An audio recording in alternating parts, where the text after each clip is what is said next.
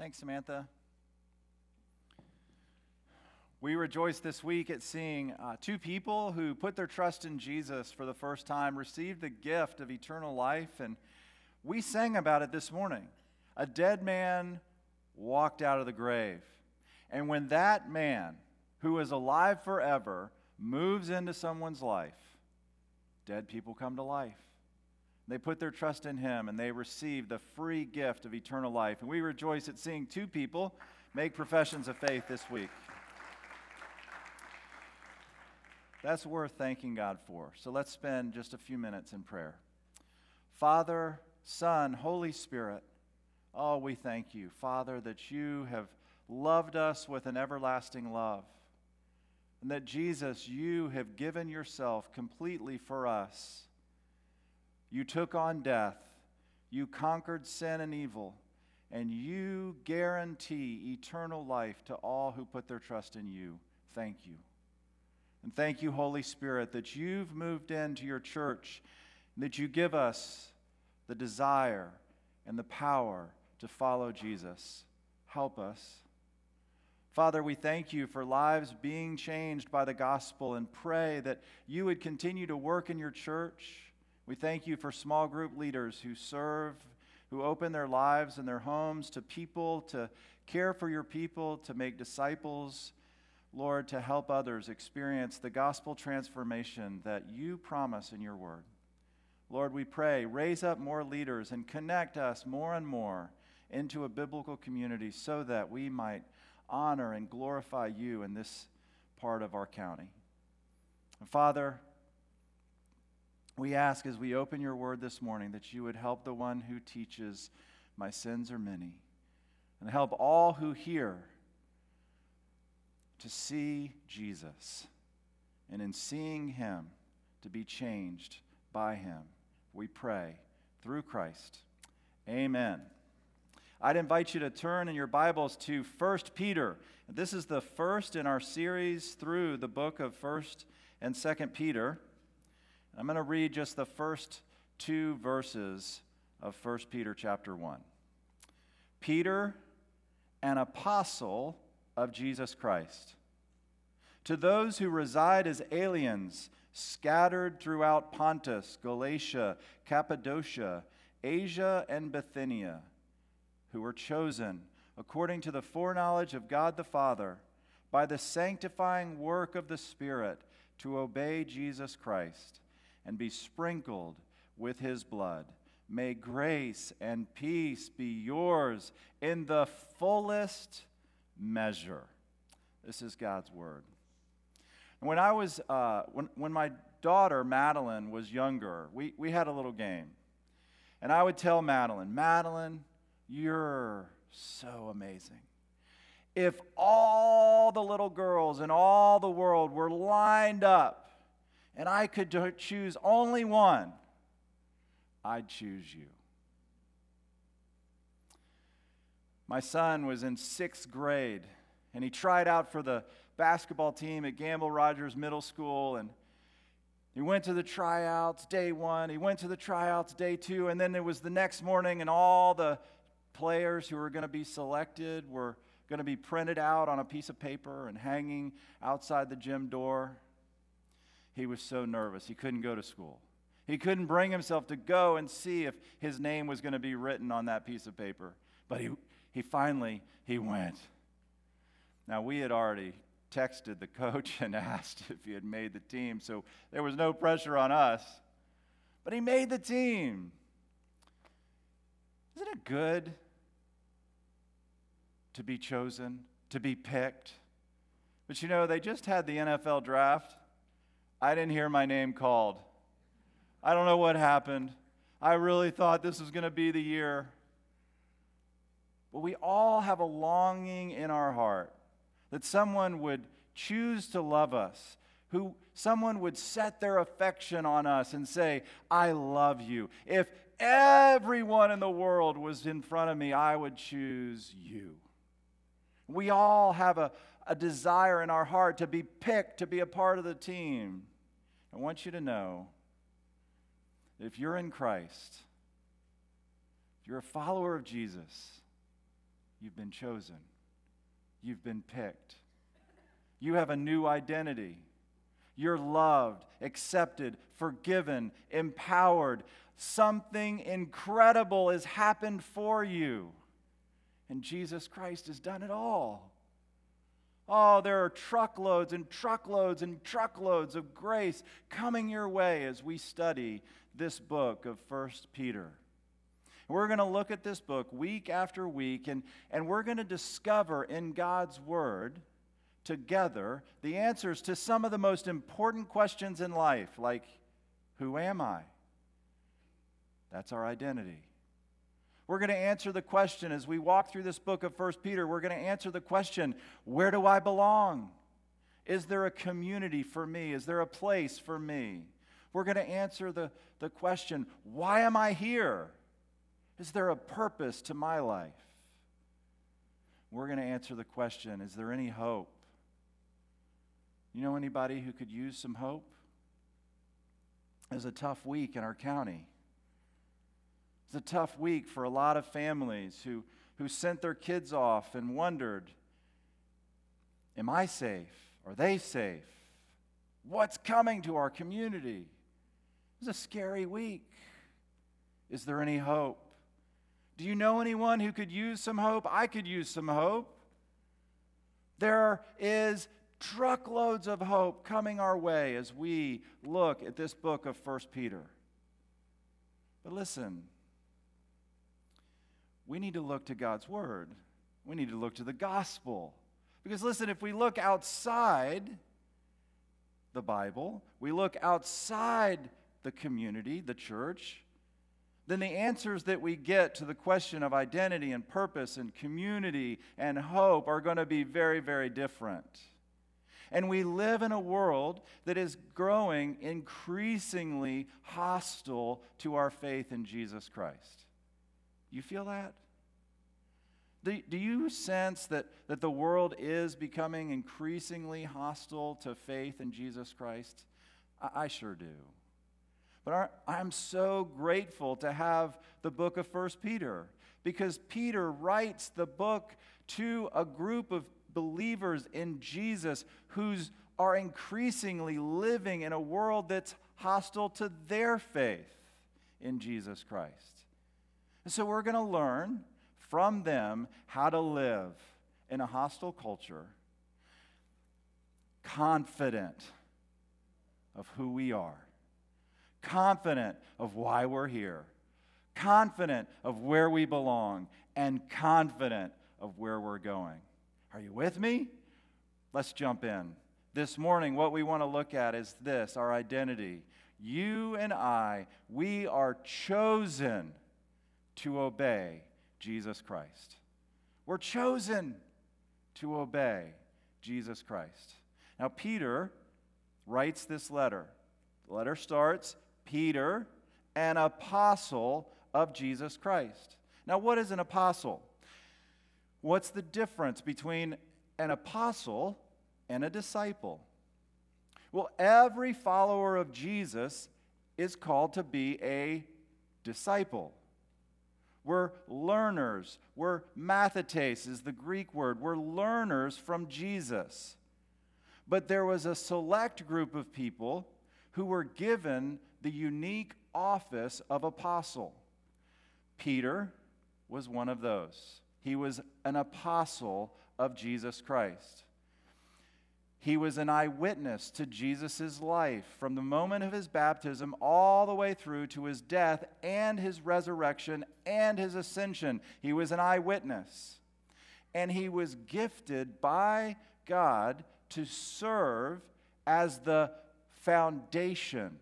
Amongst all the apostles, they were gifted to serve as the foundation of the church. We read that in Ephesians chapter 2. In Ephesians chapter 2, verse 19, so then, you are no longer strangers and aliens, but you are fellow citizens with the saints and are of God's household, having been built on the foundation of the apostles and prophets. Christ Himself, Christ Jesus Himself, being the cornerstone.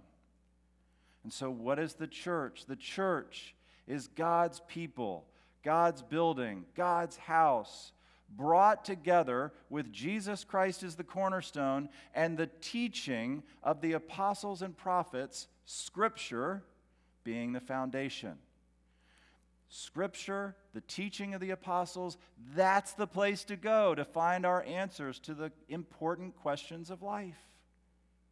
So, listen, if you're here this morning and you're not a Christian, you're not a follower of Jesus, I would encourage you to keep coming back keep hearing the gospel and keep hearing scripture and keep looking to Jesus for the answers to the question who am I? Where do I belong? Why am I here? Where, I am, where am I going? And if you find that the answers that Jesus Christ gives you to those questions are compelling and they fit with reality, then I would encourage you to become a follower of Jesus. And I believe you should if you are a believer in Jesus, I hope you'll keep coming because we're going to look to the foundation of the apostles and prophets, and you are going to be built up, strengthened in your faith. And we need to be strengthened in our faith if we're going to make it in a culture that's increasingly hostile.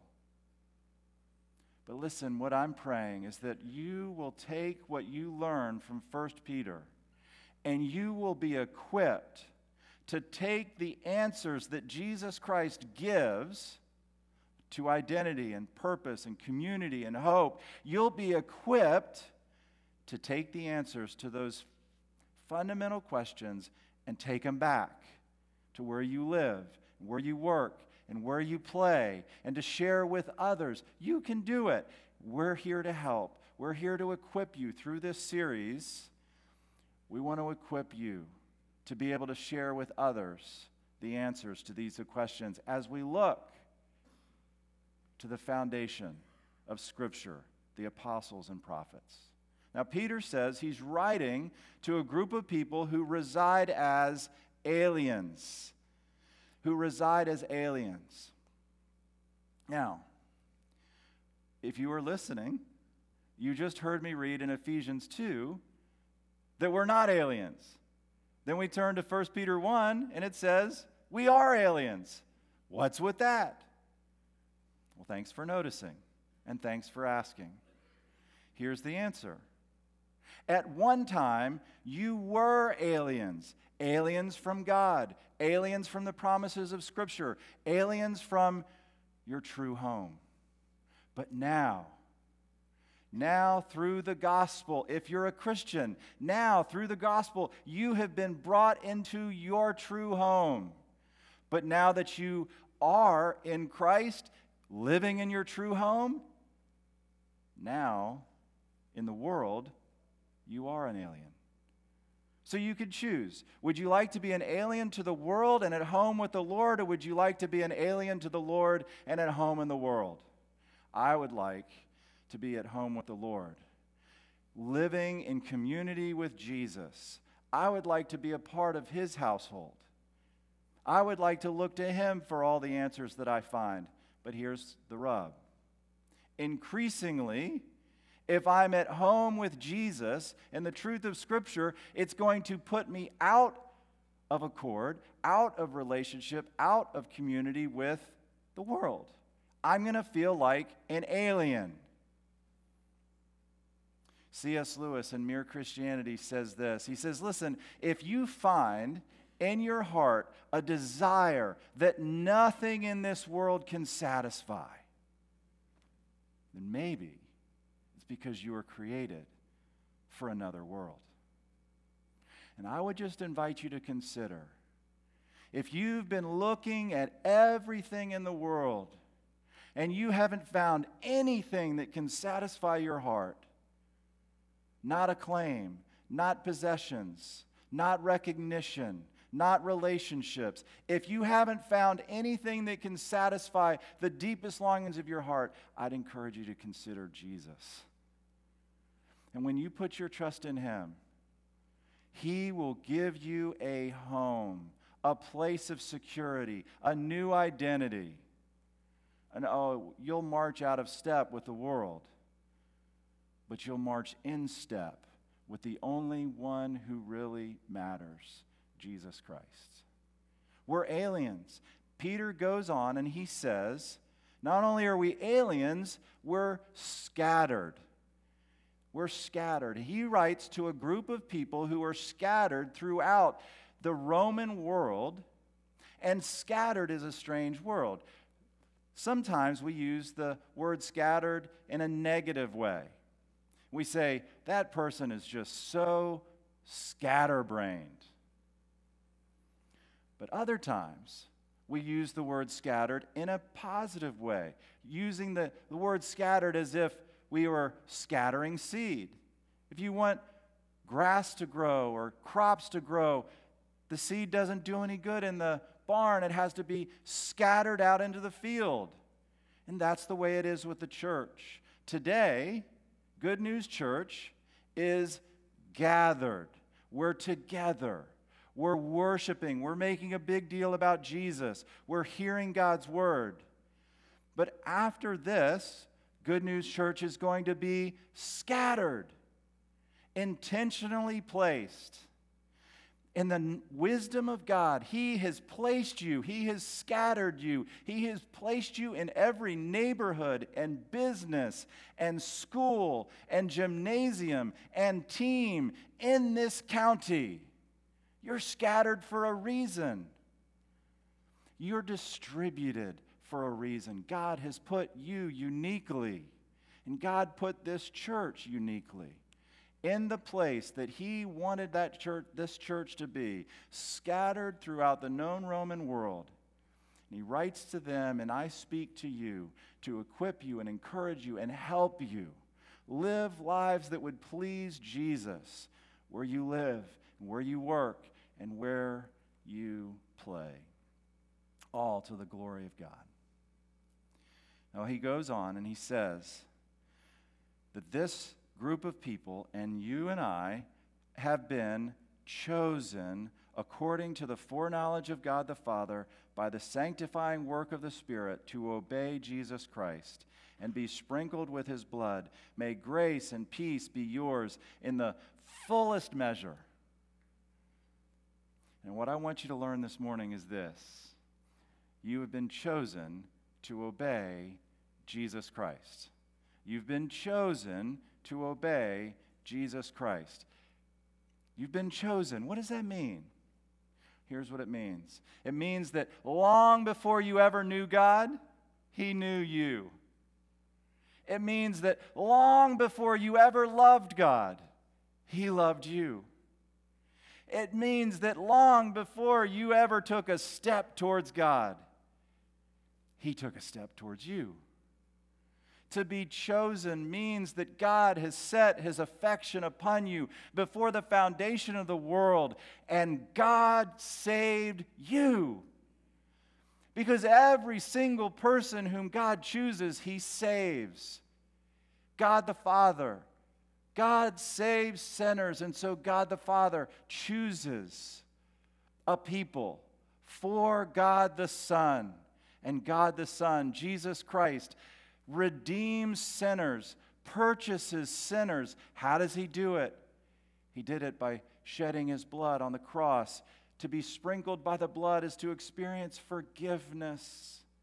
And oh, so much more than forgiveness to not only be forgiven, but God the Holy Spirit now comes and He makes it possible for us to see our sin and to see Jesus and to turn from our sin and put our trust in Jesus. The empowering work of the Holy Spirit is what enables us to be saved, to turn from sin and trust in Christ. God saves sinners. God saves sinners. He does it all from beginning to end choosing, purchasing, and applying that salvation, Father, Son, and Holy Spirit working together. And what do we receive because of that? We receive salvation. And how is it described? It's described as grace and peace in fullest measure. Now, what would you rather have? Grace or ungrace? Would you rather keep working your head off to try and please God? That's ungrace. Or would you rather receive grace? Ill deserved favor, the love of the Father set upon children who don't deserve his love, in fact, have punched him in the face. But he chose to punish his son in our place. Choose grace. Would you rather have peace or unpeace? Would you rather be insecure, wondering, is it, am I really accepted? Am I really loved? Am I really forgiven? Am I really empowered? Am I really in the church? Do I really belong? Would you rather have peace or unpeace? Choose peace. If God saves sinners and He's done it all from beginning to end, there's grace and peace available for you in fullest measure. You say, I don't feel it. Receive it. I don't understand it. Ask for help. When the gospel of Jesus Christ comes into a life, what does it produce? It produces grace. Pressure's off. It produces peace. Oh, I can relax.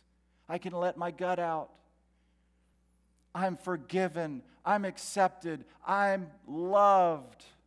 I'm a part of his forever family. I receive it all from Jesus Christ, my faithful Savior and Lord. Grace and peace. We're chosen. We're chosen to obey. We're chosen to obey Jesus Christ.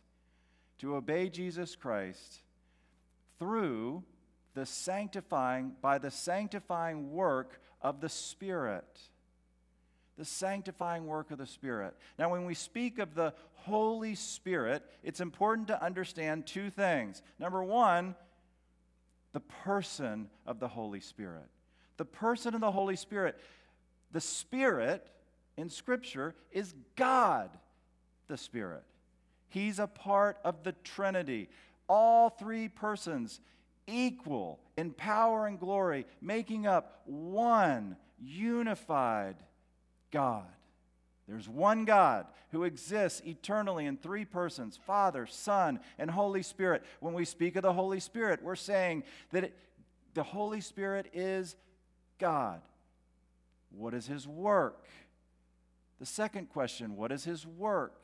His work is to make you and I holy. The Holy Spirit moves into the life of a believer and we said earlier already that the Holy Spirit is what enables us to see our sin and to see Jesus and to enable us to put our trust in Jesus, to turn from sin and trust Jesus.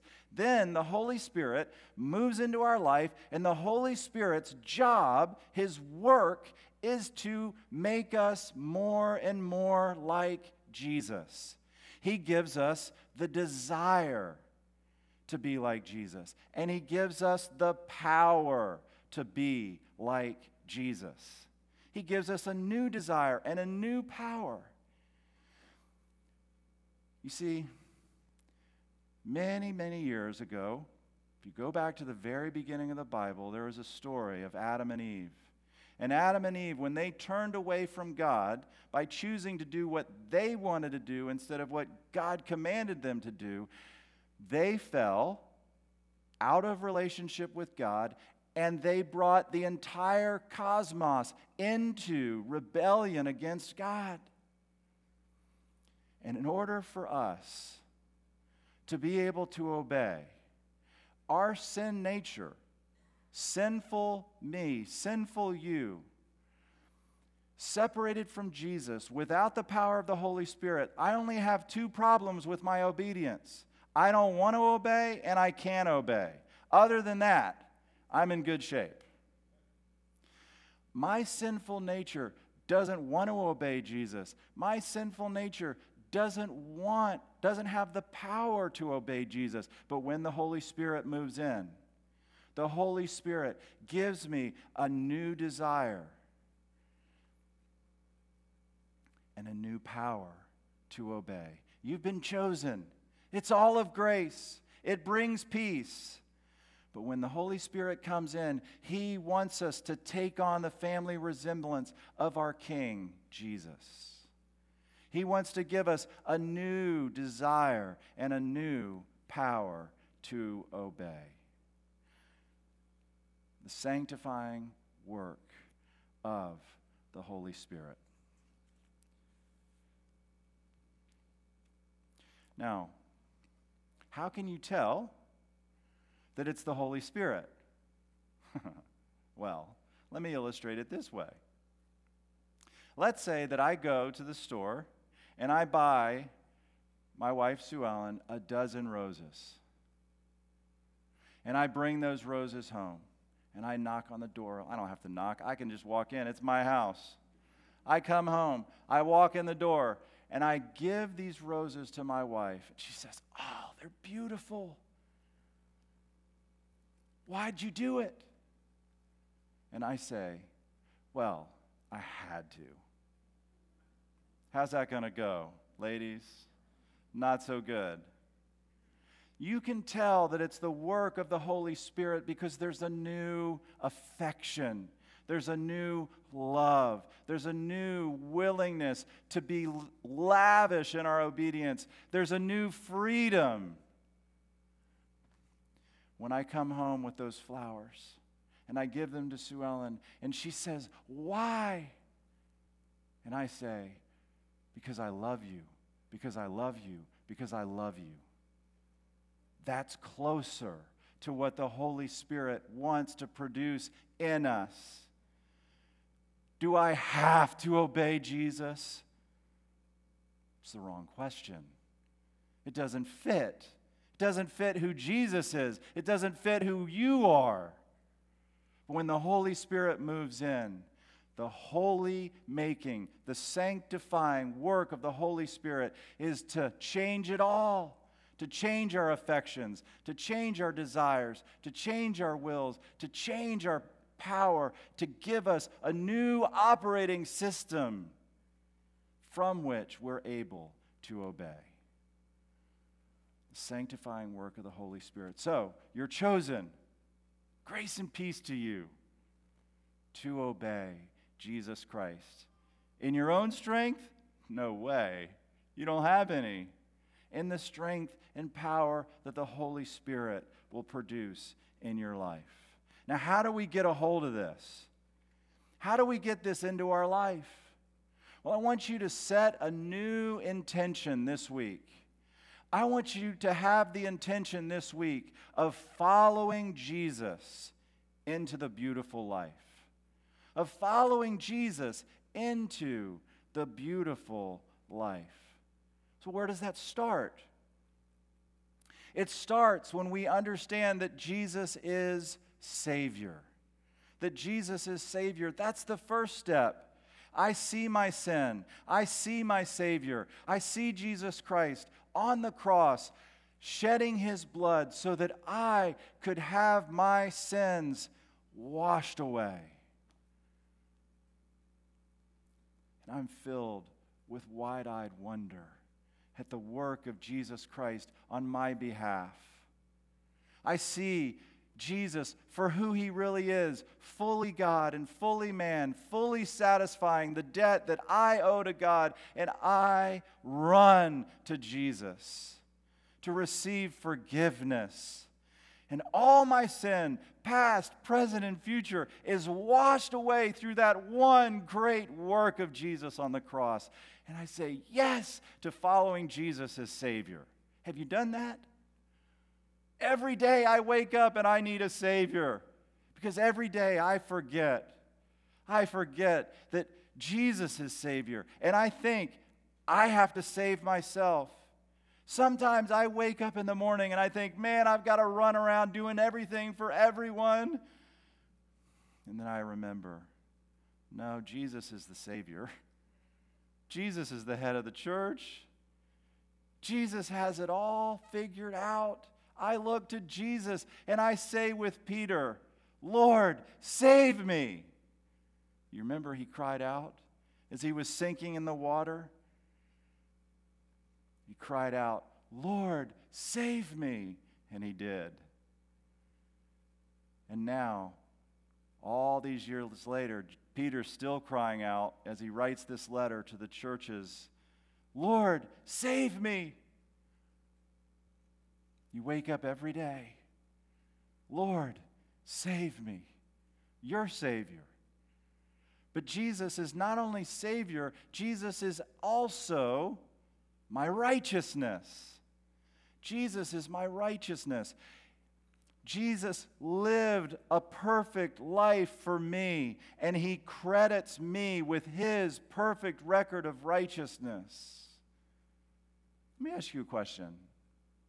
If God were to look down from his throne room right now and, and his eyes were to catch yours, what expression would be on his face?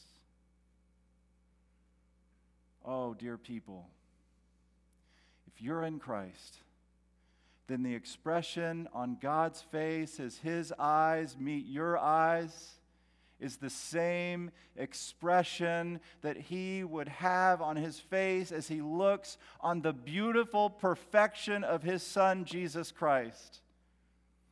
Jesus is my righteousness. And so in John chapter 10, verse 4, we're told that Jesus Christ is the end of the struggle for righteousness. To everyone who believes, Jesus is the end of the struggle. So when I wake up in the morning, I have a Savior who's firmly planted in heaven as my defense, and I have a righteousness. I have a right standing with God. It can't be taken away. Nothing I've ever done in the past can change God's affection for me because of Jesus. And nothing I do today or tomorrow or the next day can change God's affection for me because of Jesus. His righteousness has been credited to my account. How are we going to stand out in a world that's increasingly hostile to our faith? Because we have a Savior in heaven and we have a righteousness from Him that's been credited to our account. So we're secure. And Jesus is my Savior. He's my righteousness. He is my model for life and ministry. Jesus Christ shows me how to live the beautiful life, and He gives me His Holy Spirit to give me a new desire and a new power to be able to follow Him. Welcome to St. Augustine. It's not safe to walk on the streets at night. Lock your doors because people break in to steal and rob. Sometimes people are murdered in our community. Be careful in the marketplace because people lie and cheat and steal. Welcome to St. Augustine. It's a great place to live. But what if?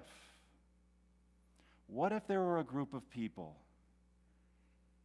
who gathered on Sunday to open God's Word. And they looked to Jesus as Savior, and they were guaranteed access to Him because of the righteousness of Jesus. And then they followed Jesus in the way of life and ministry that He has modeled for us. Welcome to St. Augustine. It's a great place to live. Don't worry about locking your doors. No one's going to break in and steal. You're safe to walk the streets at night. There, there's no mobs of murderers running through our town. Oh, when you go into the marketplace, present all that you have. And don't worry, no one's going to cheat you, no one's going to lie to you, no one's going to steal from you. Welcome to St. Augustine. How do we get there? By realizing that we're chosen to obey Jesus Christ and in the power of the Holy Spirit, looking to Jesus Christ to give us the desire and the power to follow his model of life and ministry. Will you join me? Will you join me as we study this book of 1 Peter together? Keep coming back. Keep coming back. Keep coming back as we learn who we are, why we're here, where we belong, and where we're going. And then we'll stand out as aliens for all the right reasons. Let's pray.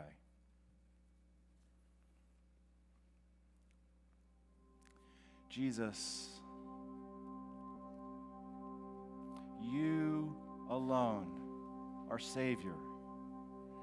You alone give righteousness. You alone show us that through your sprinkled blood, our hearts, our consciences, our lives can be washed clean. Oh, Jesus if there's any here who, who have never put their trust in you, would you work now by your Holy Spirit? Help them to see their sin. Help them to see you as Savior, to turn from their sin and trust in you for eternal life as you, you're offered to them in the gospel. And if your sense this morning is, is that's what the Holy Spirit's doing in your heart right now, then, then won't you simply say to Jesus, right where you're sitting, Jesus, I admit I've sinned against you and I'm sorry. Jesus, I believe you died on the cross and rose from the dead. Forgive me all my sin. I receive you as Savior. I turn from my sin and, and I trust you as Lord. From this day forward, if you'd help me, I want to become the person you made me to become. Jesus, I look at my own life and there's so many things that I, I still wish the Holy Spirit would, would help me overcome. And that's true of everyone here. So, Holy Spirit, would you speak now? Speak now to your people. Show each one here watching online. Show us where you want us to follow Jesus into the beautiful life.